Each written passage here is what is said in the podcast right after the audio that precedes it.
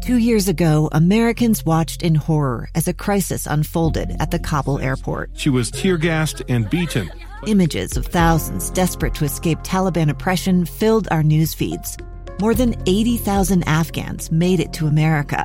But the story didn't end there. It was very cold. There was no power, no heat. Who would help our newest neighbors?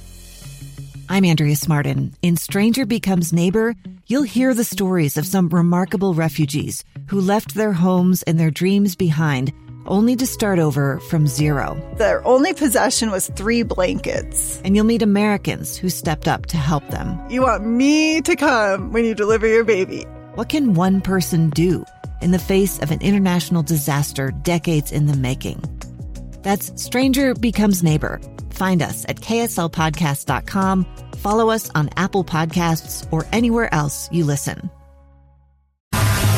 Hey, welcome back to the program. This is Live Mike. I'm Lee Lonsberry. This is episode 22. Uh, you watched the Democrats debate last night?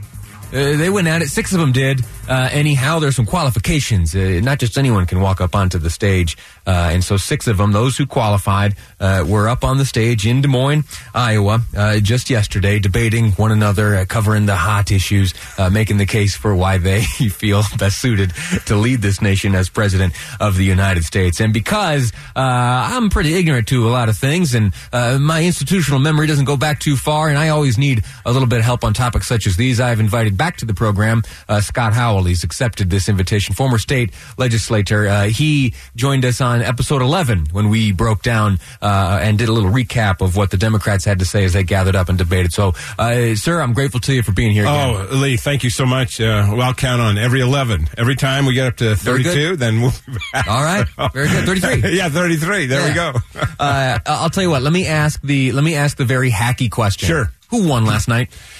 Uh, you know, it was really interesting who won, and I'm not uh, avoiding your question at all.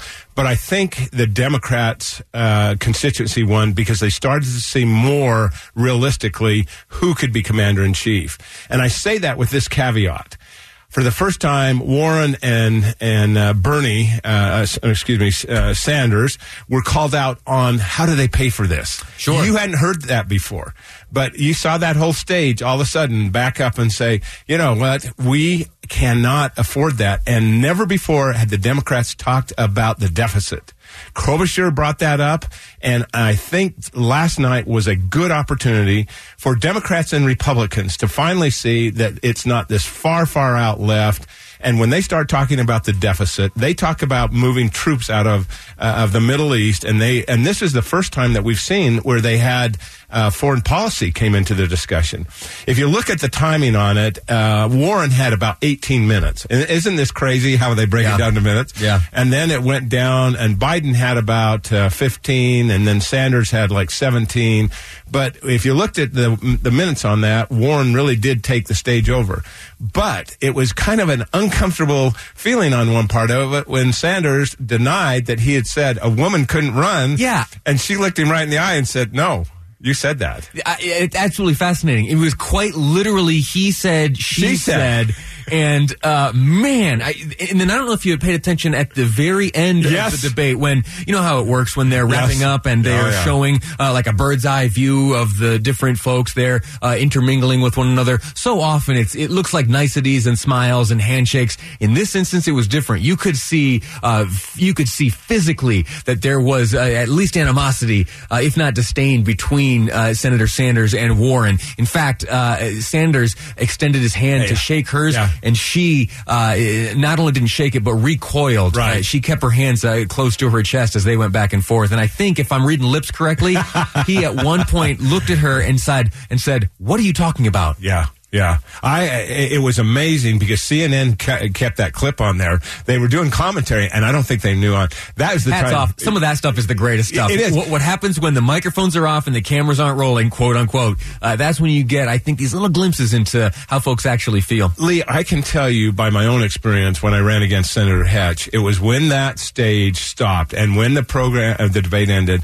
If you could only heard what Orrin and I said up there, and I knew there were lip readers, and Dr. Magleby always held a class after the debate where there was no press availability And we went in there and we talked about those very things. And I, I wish the American public could have that opportunity to see who the real person is. Well, but l- let me ask you this: What were those interactions like? W- w- what happened? What do you say? What do candidates, big, high-profile candidates, say to one another uh, right when things wrap up? Well, I'll never forget when uh, Orrin and I went up to that classroom. Uh, he said, "You know what? Scott made a lot of good points on this, this, and this." And I said, "Orrin, Orrin, why didn't you say that out there on the stage?" you know, and the whole room erupted, Sure, sure. and and uh, y- you really do take off this persona that I got to be this, I got to be that, and you get down and you talk about the real things. And I, I've had that experience on a lot of debates that I've participated in.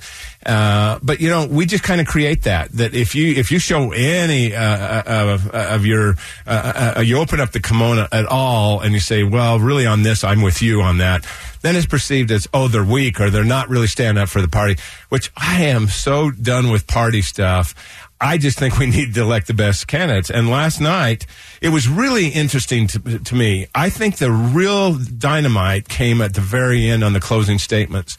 Corbett had this great, she, she really did a good job the whole time. She caught her stride as things went on. She did. th- there, it was tough, I think, for in a number of instances for her to get her thoughts out. Uh, she had a few uh, instances where she kind of stumbled through her words, but as you're describing now, uh, there towards the end, she really did come alive. And, you know, she made a point about she's run so many times against Republicans in red states and she's never lost.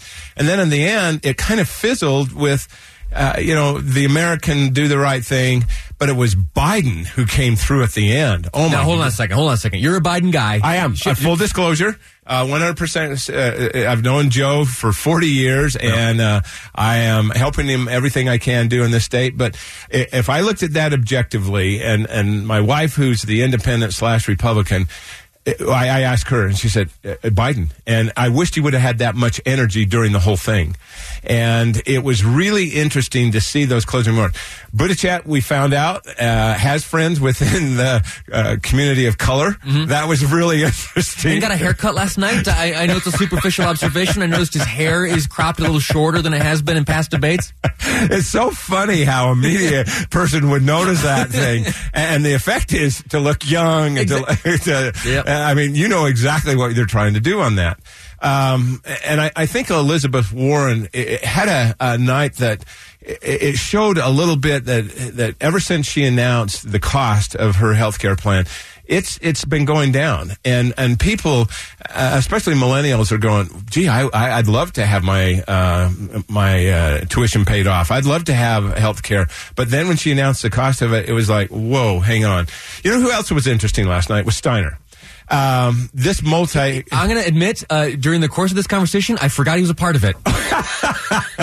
As you were going through the times and rattling off the minutes, I thought, oh, that covers it. That's it. Yeah, no. that's right. Uh, it- it- yeah, there was one more guy up there.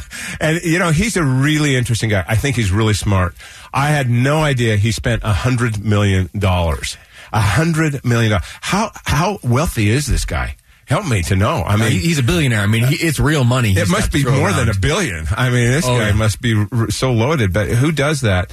But but I thought it was interesting when he talked about uh, the the notion of that he was the one that could beat Trump, and and that he is the business guy that that the Americans are looking for in that middle class America. And to hear him, eh, eh, this was the first time he really got a, a, a lot of his points uh, across. So in in totality, when you look at that. I, I do think Democrats won last night because they got to see a better picture of who who might mo- be moving forward. Uh, you know, the Iowa caucus is less than two weeks. Is that right? Uh, I've got a calendar here. I'll pull Yeah, it up. Can I ask yeah. you a favor? Would Yes. you hang on one more second? Oh, sure, We continue sure. this conversation Sure. after the break. I want to play when we return uh, some of the clips from the candidates. I also want to ask you about a comment made uh, by Mayor Pete Buttigieg regarding his military service Oh, yeah. and the president's uh, lack thereof. That's next here on Live Mike. I'm Yeah. Lee Lonsberry, and this is KSL News Radio. Two years ago, Americans watched in horror as a crisis unfolded at the Kabul airport. She was tear gassed and beaten. Images of thousands desperate to escape Taliban oppression filled our news feeds. More than 80,000 Afghans made it to America. But the story didn't end there. It was very cold. There was no power, no heat. Who would help our newest neighbors? I'm Andrea Smardon. In Stranger Becomes Neighbor, you'll hear the stories of some remarkable refugees who left their homes and their dreams behind only to start over from zero. Their only possession was three blankets. And you'll meet Americans who stepped up to help them. You want me to come when you deliver your baby. What can one person do in the face of an international disaster decades in the making? That's Stranger Becomes Neighbor. Find us at kslpodcast.com, follow us on Apple Podcasts, or anywhere else you listen.